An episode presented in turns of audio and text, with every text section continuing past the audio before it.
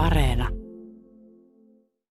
Et jos kuvaa ihmistä, niin voi kuvata niin kuin miten ihminen kävelee, mitä se puhuu, mitä se syö, minkälaista työtä se tekee, miten se on vaatetettu, tämmöisen ulkoisen maailman.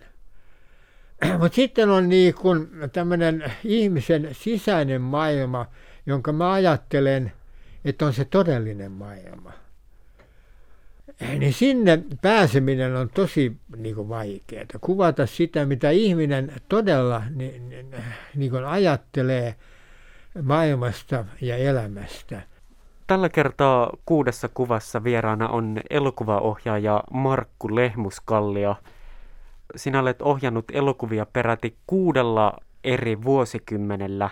Elokuviasi on palkittu moneen kertaan niin täällä Suomessa kuin kansainvälisesti.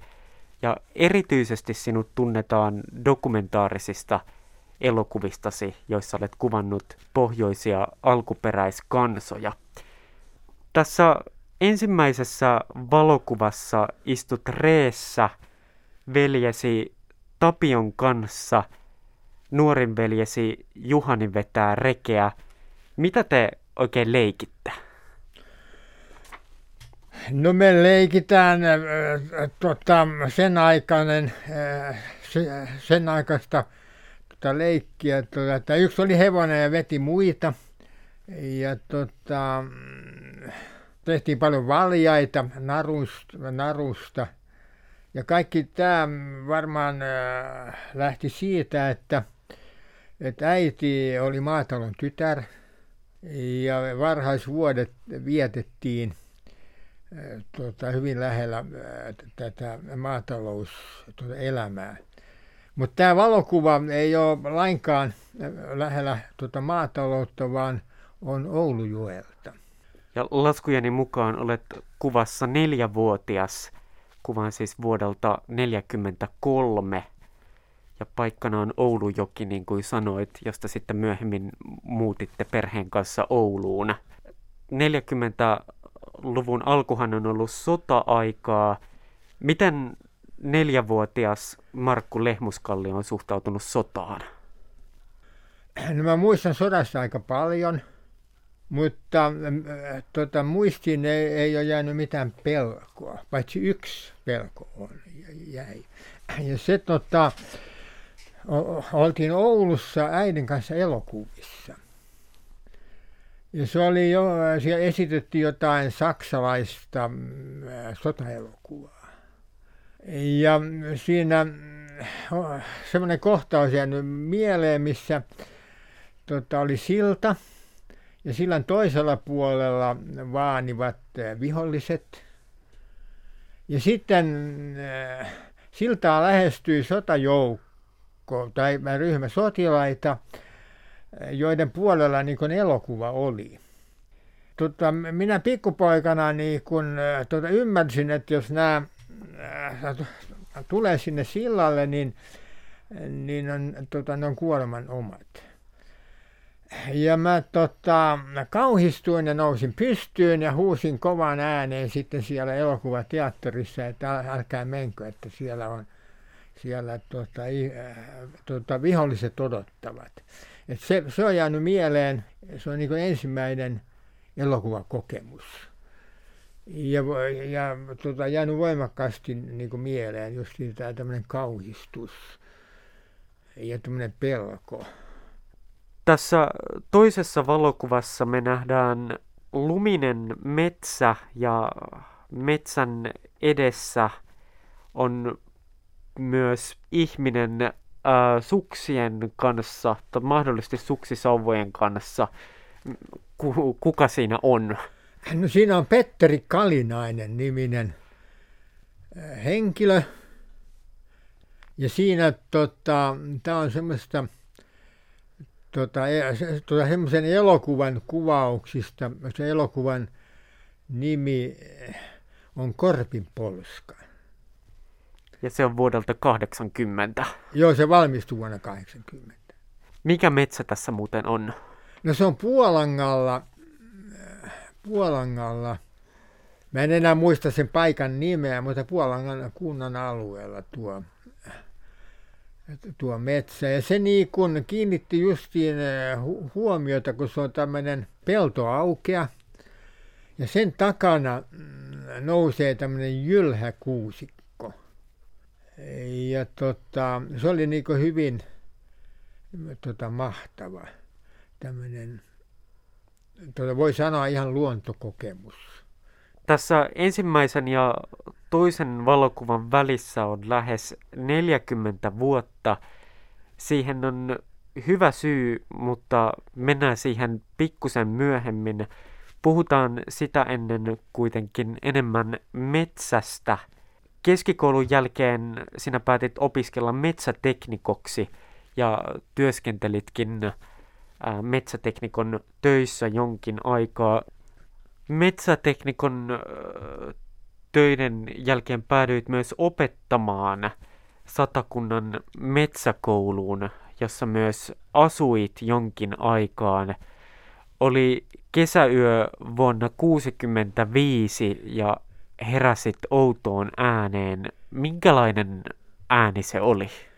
No se oli tota, niin kuin ikkunoita rikottu. Ja mä ajattelin, että tota, se oli Ahlaisissa, siellä Pohjois-Satakunnassa, Porin pohjoispuolella, ja mä tota, ajattelin, että kylän kaverit on tullut kivittämään koulun ikkunoita.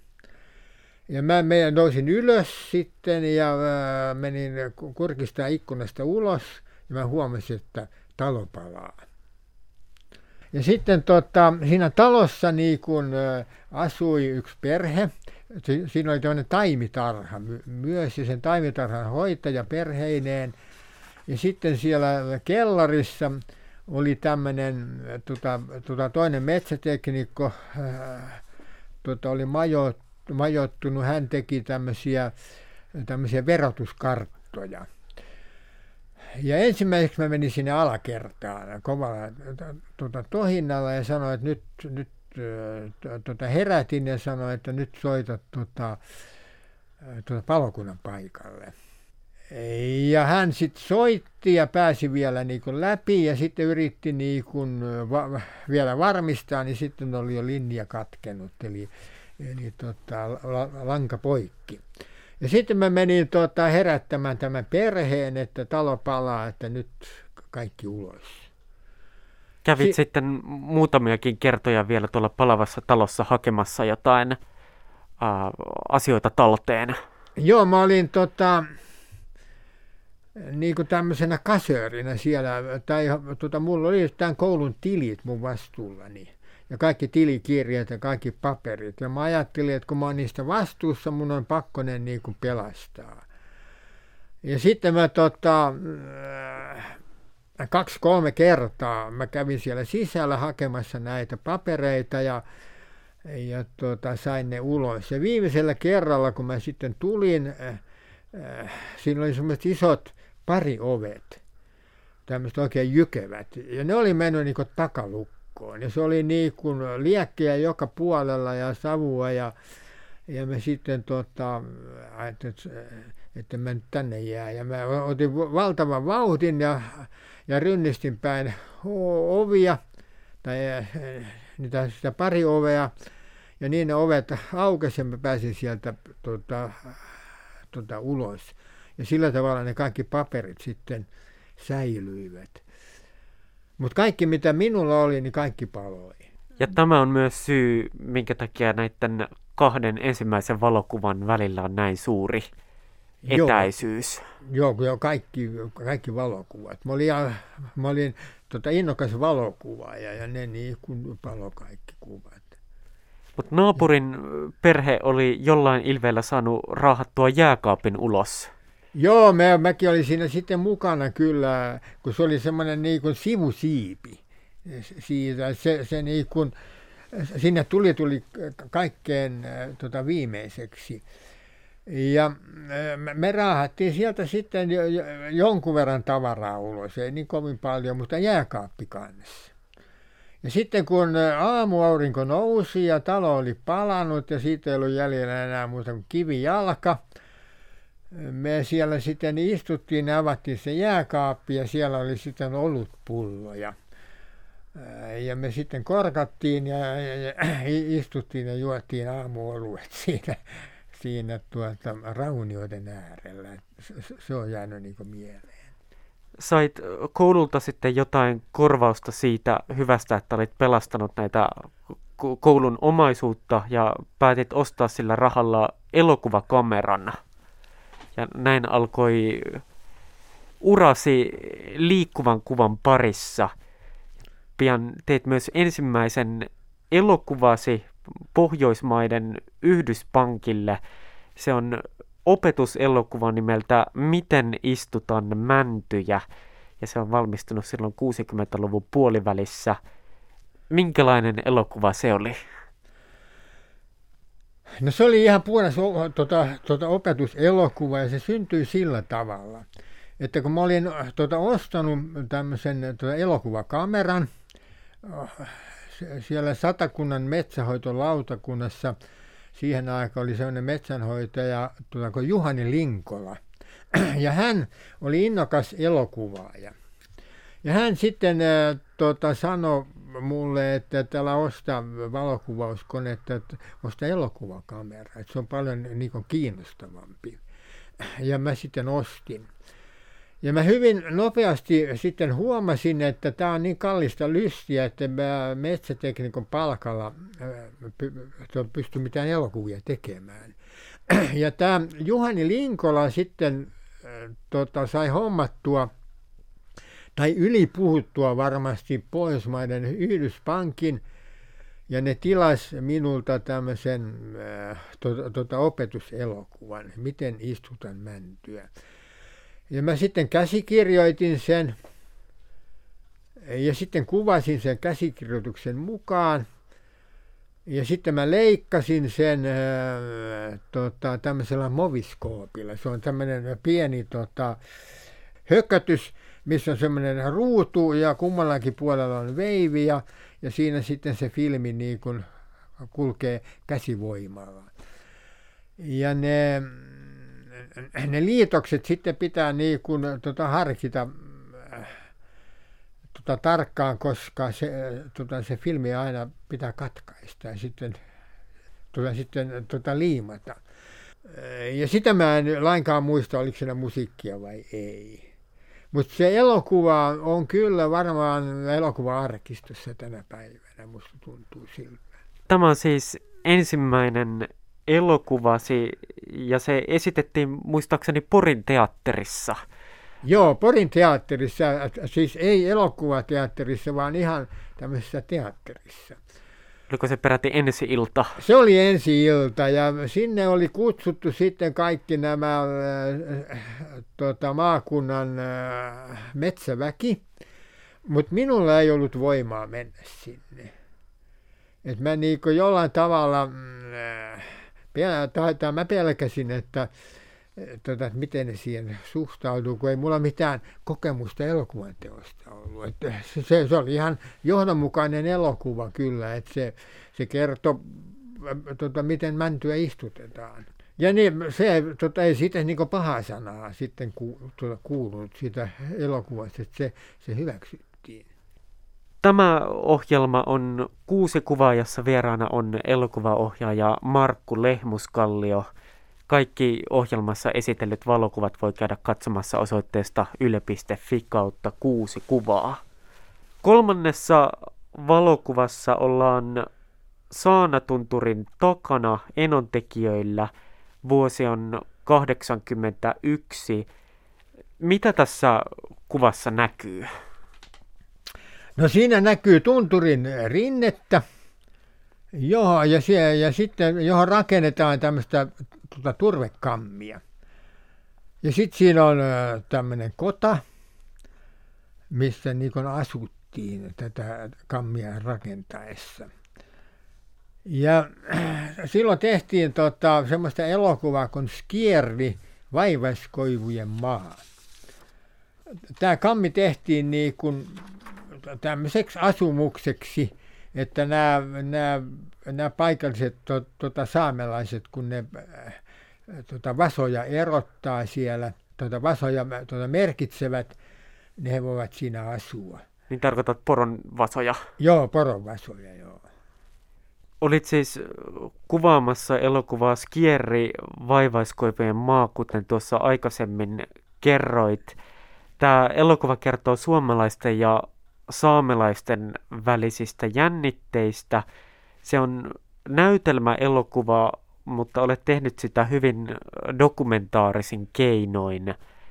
Millä tavalla?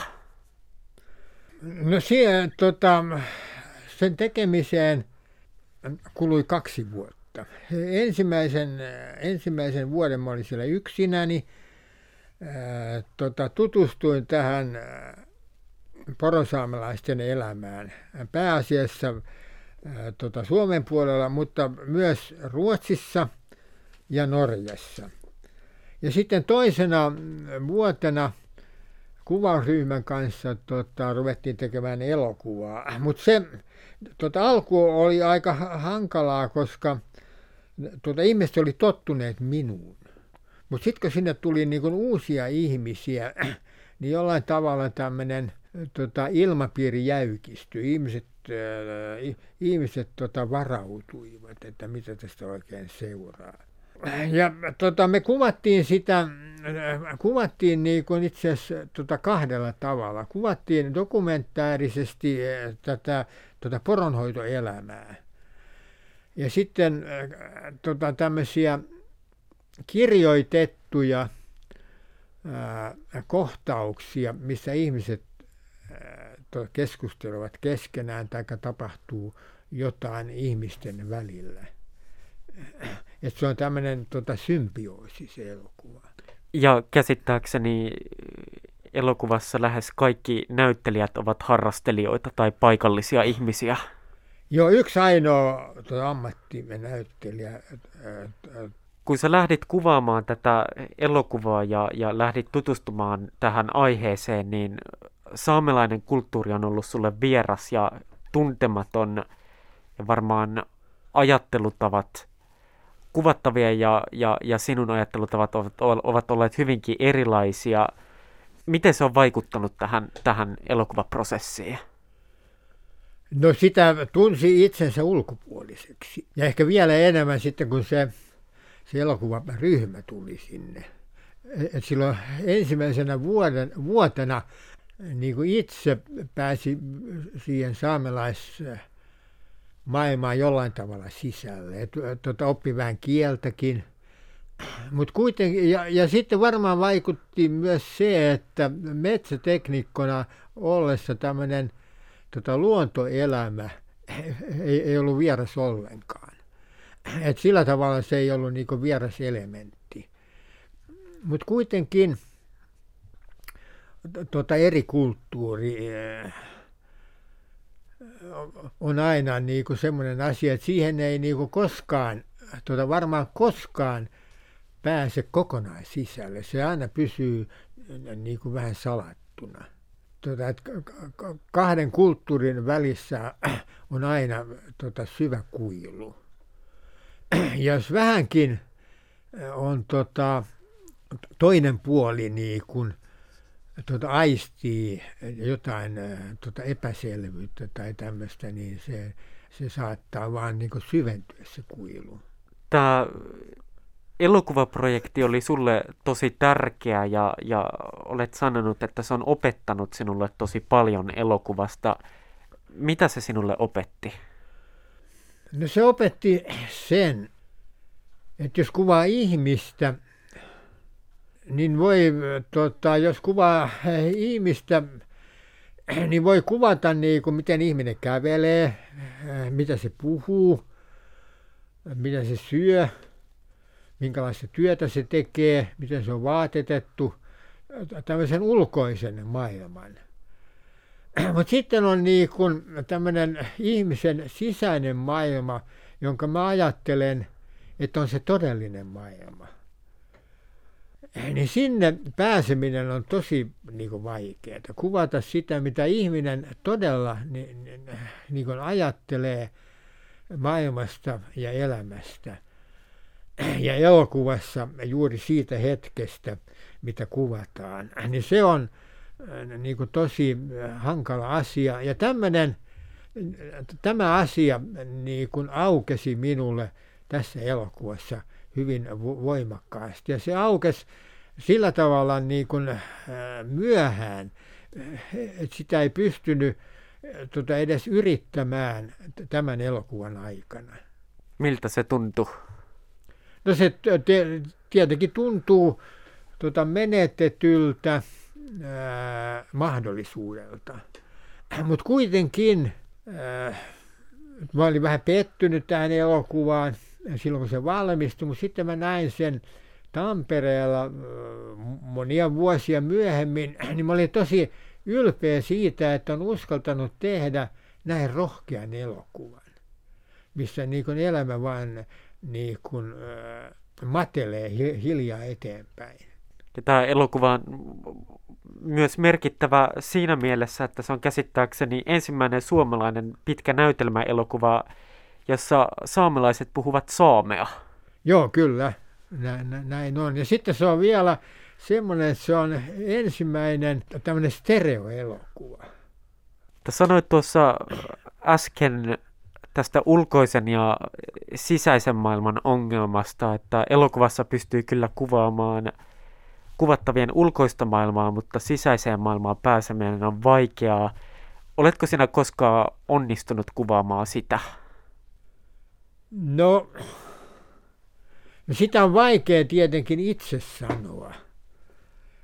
Mutta tota, kyllä mä oon niin kuin lähemmäs päässyt näissä myöhemmissä tota, elokuvissa, missä mä oon yrittänyt taiteen kautta lähestyä niin kuin ihmistä. Koska taidehan syntyäkseen vaatii, vaatii jotain niin kuin ihmiseltä. Ja, tota, se on niin kuin tämmöinen tota, sielun peili. Ja, mutta sitten sit siinä on taas niin semmoinen ongelma, että jokainen ihminen näkee kuvan eri tavalla. Jokainen näkee sen oman elämän kokemuksensa kautta. Ja äh, tämä on niin semmoinen kertomisen tota, ongelma, että et mä en tiedä, yleisesti ottaen se ei varmaan koskaan onnistu, mutta aina varmaan on joku ihminen, joka kokee se niin kuin on itse ajatellut tai itse kokenut. Mutta varmaan se, se kokemusprosentti on hyvin pieni.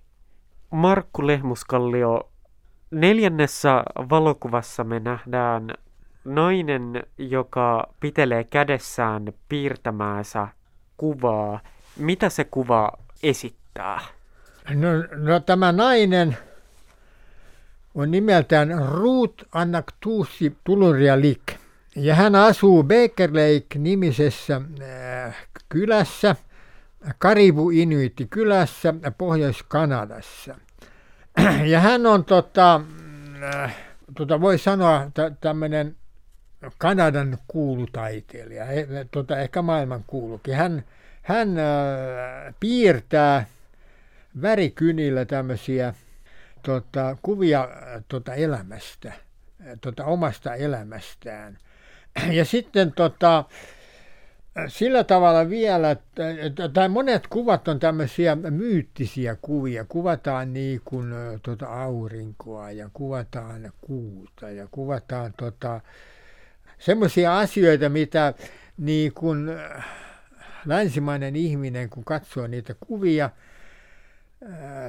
niin ne ei kaikki niin kuin aukea. Että pitää niin kuin jollain tavalla tuntea sitä mytologiaa, mistä nämä kuvat syntyvät. Ja, to... ja sitä elämää, mistä ne syntyvät.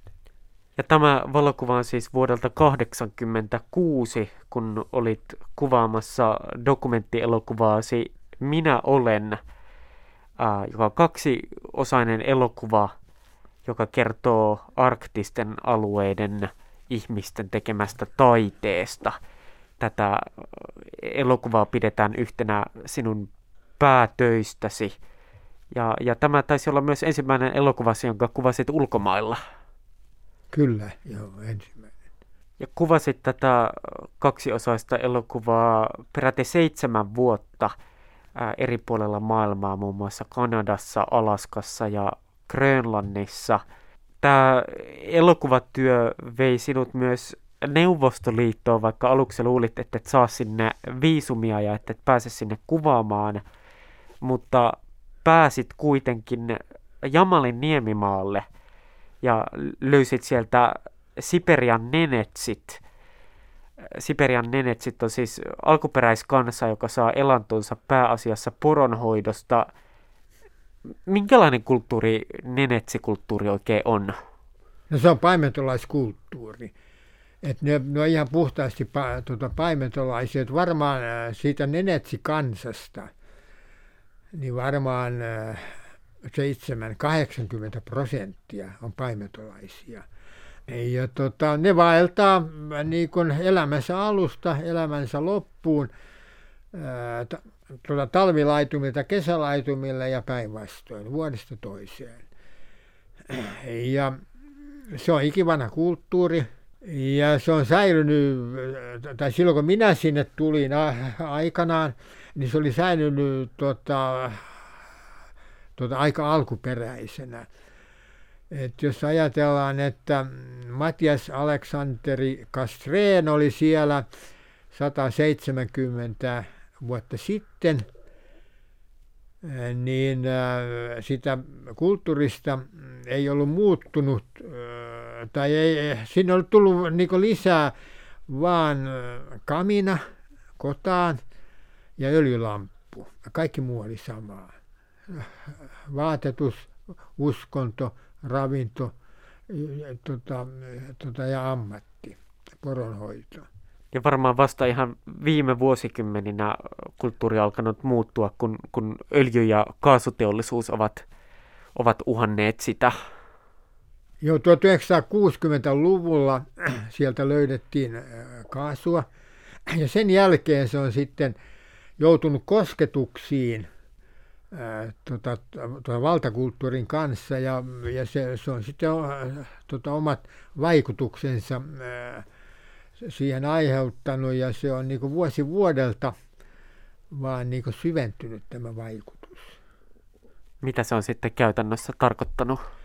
No se on tarkoittanut sitä, että ää, tota, laitumet on niin kuin pienentyneet – tarkoittanut sitä, että tämmöinen länsimainen teknologia on sinne rynnistänyt. Silloin kun minä siellä ensimmäisiä vuosia olin, niin ei siellä oikein vielä moottorikelkkaakaan ollut.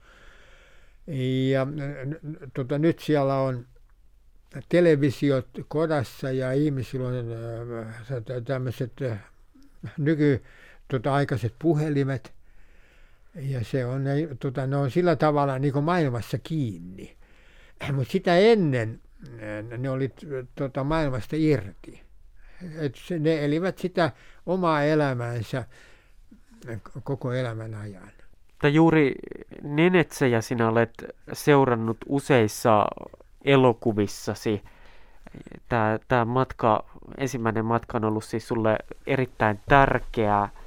Kun sä oot kuvannut nenetsikulttuuria, niin nämä kuvausreissut ovat olleet pitkiä ja sä olet asunut nenetsien kanssa ja, ja viettänyt sitä arkea kuvattavien kanssa pitkään. Mutta miltä tuntuu kuvata ympäristössä, jota ei oikein ymmärrä, ja ihmisiä, joiden kieltä ei aluksi osaa puhua? No se on vähän hakuammuttaa. Tota, vaan niin kuin tuota, yrittää niin kuin kuvata tuota, sitä elämää, mitä ihmiset elävät. Ja se on sikäli tota, niin kuin helppoa, että se elämä toistaa itseään. Tota, he ensin niin tarkkailee, mitä niin tapahtuu, ja sitten odottaa, että se tapahtuu toisen kerran, jos ajattelee, että tämä, tämä kannattaa kuvata. Mutta sitten kyllä sillä tavalla, että tuota, ihmiset on hyvin uskonnollisia. Ja mulla meni aika pitkän aikaa, varmaan pari vuotta ennen kuin, niin kuin ymmärsi, että mikä on niin pyhä toivitus ja mikä on ihan, ta, ihan tavallista äh, arkipäivää. Koska se, tota, ei ole mitään rajaa, vaan se niin kuin, voi niin sanoa, että, että tota, tota elämä on itsessään pyhää. Mutta vielä niin pitkän aikaa, että, että niin kuin, ymmärtää siitä elämästä jotain. Taisi olla jo ensimmäisellä kuvausreissulla, kun paikallisena oppaana ja tulkkina toimi Anastasia Lapsui. Anastasia työskenteli siihen aikaan radiotoimittajana ja hän teki nenetsinkielisiä radio-ohjelmia venäläiselle radiokanavalle, mutta pääsi sitten jonkinlaiseksi oppaaksi kuvausreissulle mukaan. Ja tästä kohtaamisesta alkoi hiljalleen hyvin merkittävä ihmissuhde sinun elämässäsi. Anastasia Lapsuja on siis pitkäaikainen kumppanisi ja, ja muutti myös Helsinkiin lopulta luoksesi asumaan. Mitä sinä muistat siitä ajasta? No sehän on, sehän on tietenkin tämmöinen äh, tota, vaikea aika äh, sillä tavalla, että mä olin naimisissa äh, ja kaksi lasta. Ja sitten tota, mä teen tämmöisen tempun, että tota, mä rupean elämään vieraan ihmisen kanssa, joka tulee ihan vierasta kulttuurista. Ei, ei, ei puhu tota suomen sanaa, eikä oikein puhu vieläkään. Ja tota, No sehän tietenkin aiheutti tota, äh, tota paniikkia ja tämmöistä, tämmöistä pahaa mieltä ja, ja vähän riitelyäkin. Iso elämänmuutos. On, iso muutos on ollut. Ja se on niin kuin alussahan, tota, äh, kun kaksi ihmistä rupeaa niin kuin elämään äh, yhdessä, niin se – ne ensimmäiset äh, tuota, ajat menee tuota, tuota on paljon helpompia, mutta sitten tulee niin arki. Ja on kaksi maailman katsomusta. Nenetsit tai Anastasia lapsui kokee ja ajattelee maailman ihan eri tavalla kuin tuota, länsimaiset ihmiset ajattelevat. Ja nämä, nämä aina välillä törmää tuota keskenään tämmöiset maailman katsomukselliset tota, asiat. Mutta mä oon sitten niinku ajatellut sillä tavalla, että mä rupean tota, tota, omia ajatuksia hänelle tota, tuputtamaan, koska tota, hän on syntynyt omaan kulttuurinsa ja, ja tota, elää sen mukaan. Ja minä olen tota, syntynyt tänne tähän suomalaiseen kulttuuriin ja, ja elän niin sen mukaan, mutta mä en ole ole tota, tota, tehnyt tästä ongelmaa ollenkaan. Tota, siellä meillä kotona niin on nurkassa pieni kuppi talon hengille, jossa on vähän ruokaa. Ja, ja kaikki tämmöiset äh, tota, tota, tota, tota, henkimaailma otetaan huomioon arkipäivässä. Ja, ja, ja siinä joskus tekee äh, tota, niin virheitä ei niin kuin sano jonkun väärän sanan ja sitten tuota, syntyy ongelma. Eli tahtomattaan loukkaa. Tahtomattaan loukkaa ja, ja niin ihmiset tekee varmaan joka päivä. Mutta tuota, tuota Anastasia lapsu on kans, kans niin mieleltään hyvin niin avoin, tuota, aktiivinen ja tämmöinen tämmöinen tota, liberaali, ettei hän, tota, hän tuota, ole kovin pikkutarkka tämmöisissä asioissa. Mutta miten muuten nämä maailmankatsomukset sitten törmäävät tai joutuvat ristikkäin? No se, että tämmöinen länsimäinen maailmahan on aika tota, tota materialistinen ja me ollaan tämmöisen luterilaisen elämänkatsomuksen läpi tunkemia – uskotaan siihen tai ei, siihen meidät on niin kasvatettu. Mutta sitten tämmöinen paimentolain elämä taas kasvattaa ää, tota ihmisen eri tavalla. Et siinä ei ole, onhan sekin sillä tavalla materialistinen, että niillä on niin poro kaikki kaikessa. Ja siihen, siitä heidän elämänsä riippuu. Jos porot kuolee, niin ihminenkin kuolee. Mutta nämä, nämä niinku, tämmöiset niinku suuret linjat, tuota maailmasta ajatellaan eri tavalla. Uskonto on ihan erilainen. He, heillä on paljon jumalia, niitä on varmaan satoja. Ja tota, he, tota, heillä niin Jumala palvelee ihmistä. Tota, he käskyttää tota, jumalia, mutta mehän ei tehdä niin. Niin mitä kieltä te puhutte keskenänne? No alussa me ei puhuttu oikein mitään kieltä, mutta mut sitten tota, me, me niinku päätettiin sillä tavalla, että hänen niinku kannattaa opetella englannin kieli. Ja sitä hän sitten ryhtyi opettelemaan ja puhui sitä paljon paremmin kuin minä.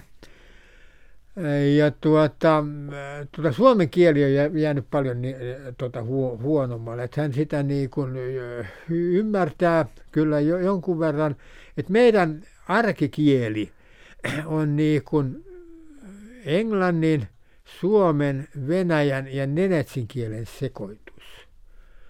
että se on tämmöinen sekamelska. Ja se, jo, se taas aiheuttaa sen, että, että mikään näistä kielistä ei oikein kehity kunnolla. Mutta me pystytään niin kuin, tota, erittäin hyvin kommunikoimaan niin kuin, tota, kielen kautta. Että ei tota, sitä ongelmaa ei, ei niin kuin ole. Elokuvaohjaaja Markku Lehmuskallio, viidennessä valokuvassa me nähdään kalliomaalaus – se on otettu Tassilin ylängöllä Etelä-Algeriassa noin kymmenisen vuotta sitten. Mitä toi kalliomaalaus esittää? No siinä on tämmöinen vaakatasoissa oleva ihmishahmo, joka tuntuu leijuvan. Ja sitten siinä on sen, sen tota, edustalla tämmöinen pieni vuohi, vuohieläin. Et se on tämmöinen niiden ihmisten tota, maailman kuvaan kuuluva kuva, että et sitä on niinku vaikea nykyihmisen ää, täsmällisesti niin kuin sanoa, että mitä se, tota, mikä se itse asiassa on. Niin miksi se ihminen leijuu? No mä luulen, että ihminen tota, leijuu tänä päivänäkin, että ihminen leijuu ajatuksissaan – ja tota, mielikuvissaan. Ja jotkut leijuu ihan konkreettisessa elämässäänkin. Mutta tu- tuohon aikaan, kun Sahara oli vihreä ja ihmiset siellä elivät, niin siihen aikaan varmaan ihmisen tämmöinen pään sisäinen maailma on ollut paljon rikkaampi, mitä se tänään on. Et ihminen on e-, elänyt tota, semmoisessa todellisuudessa, joka, joka on hyvin niin kuin tämmöinen myyttinen. Ja toi, toi, toi kuva niin kuin kertoo jotain siitä maailmasta, missä ihmiset silloin elivät. Kalliomaalaukset on kiinnostanut sua pitkään. Mi- mistä se kiinnostus on alun perin lähtenyt?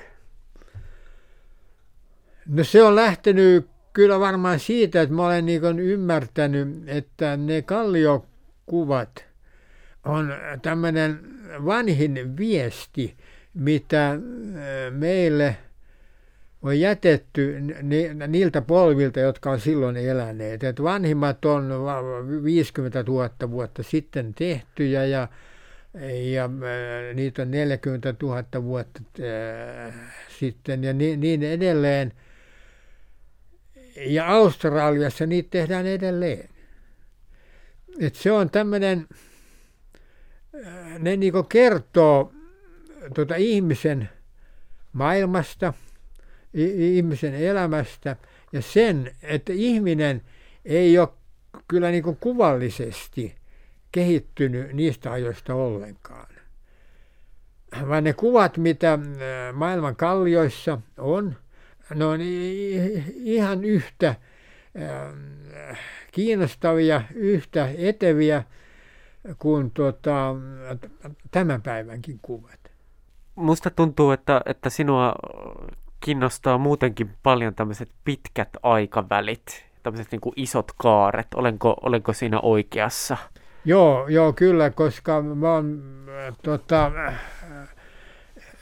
jo hyvin nuorena ymmärtänyt sen, että ihminen on vain ketju pitkässä niin kuin, lenkissä, että me, meitä ennen on, on elänyt lukuisia,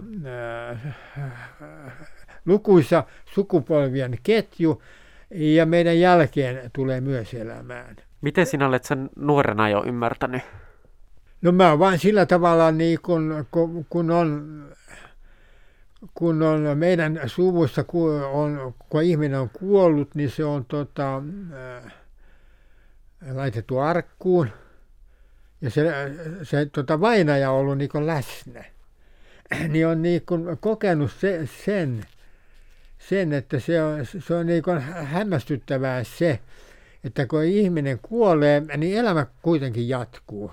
Lintu laulaa puussa ihan samalla tavalla kuin silloin, kun hän eli. Niin silloin on, on tullut sellainen äh, tota, ajatus, että, että tota, äh, ihmisen hetki on vaan lyhyt. Mitä sä ajattelet kuolemasta?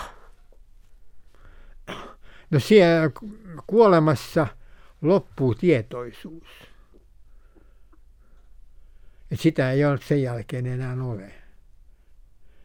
Että niin kuin ihminen katoaa ja ihminen elää periaatteessa niin kauan, kun joku hänet muistaa.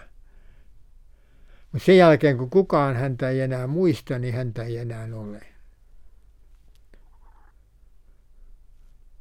Paitsi maailmankaikkeuden hiukkasena.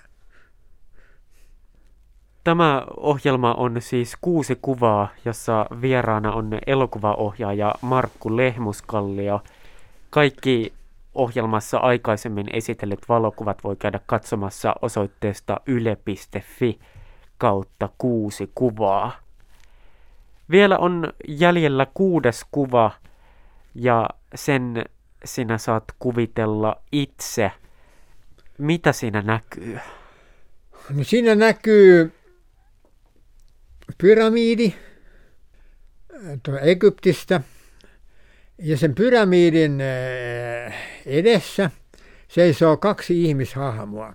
Toinen olen minä, minä olen selin kameraan, kasvot pyramidia kohti ja minun vieressäni, vieressäni seisoo pieni ihminen, minun pojan poikani, joka myös katsoo sitä pyramidia. Ja siinä kuvassa on samanaikaisesti läsnä menneisyys, nykyhetki ja tulevaisuus.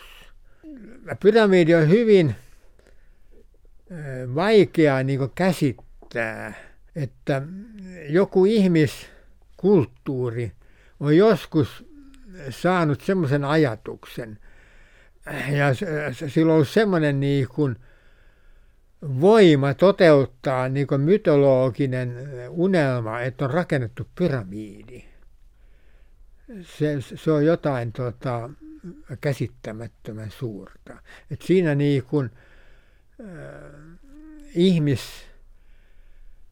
äh, ihmiselon voima ja ihmislajin voima tämmöinen näyttäytyy. Ja sen mä haluaisin näyttää, äh, nähdä itse. En ole koskaan nähnyt pyramidia. Ja tota, näyttää pojan pojalleni. Mitä tämä kuva sinulle merkitsee?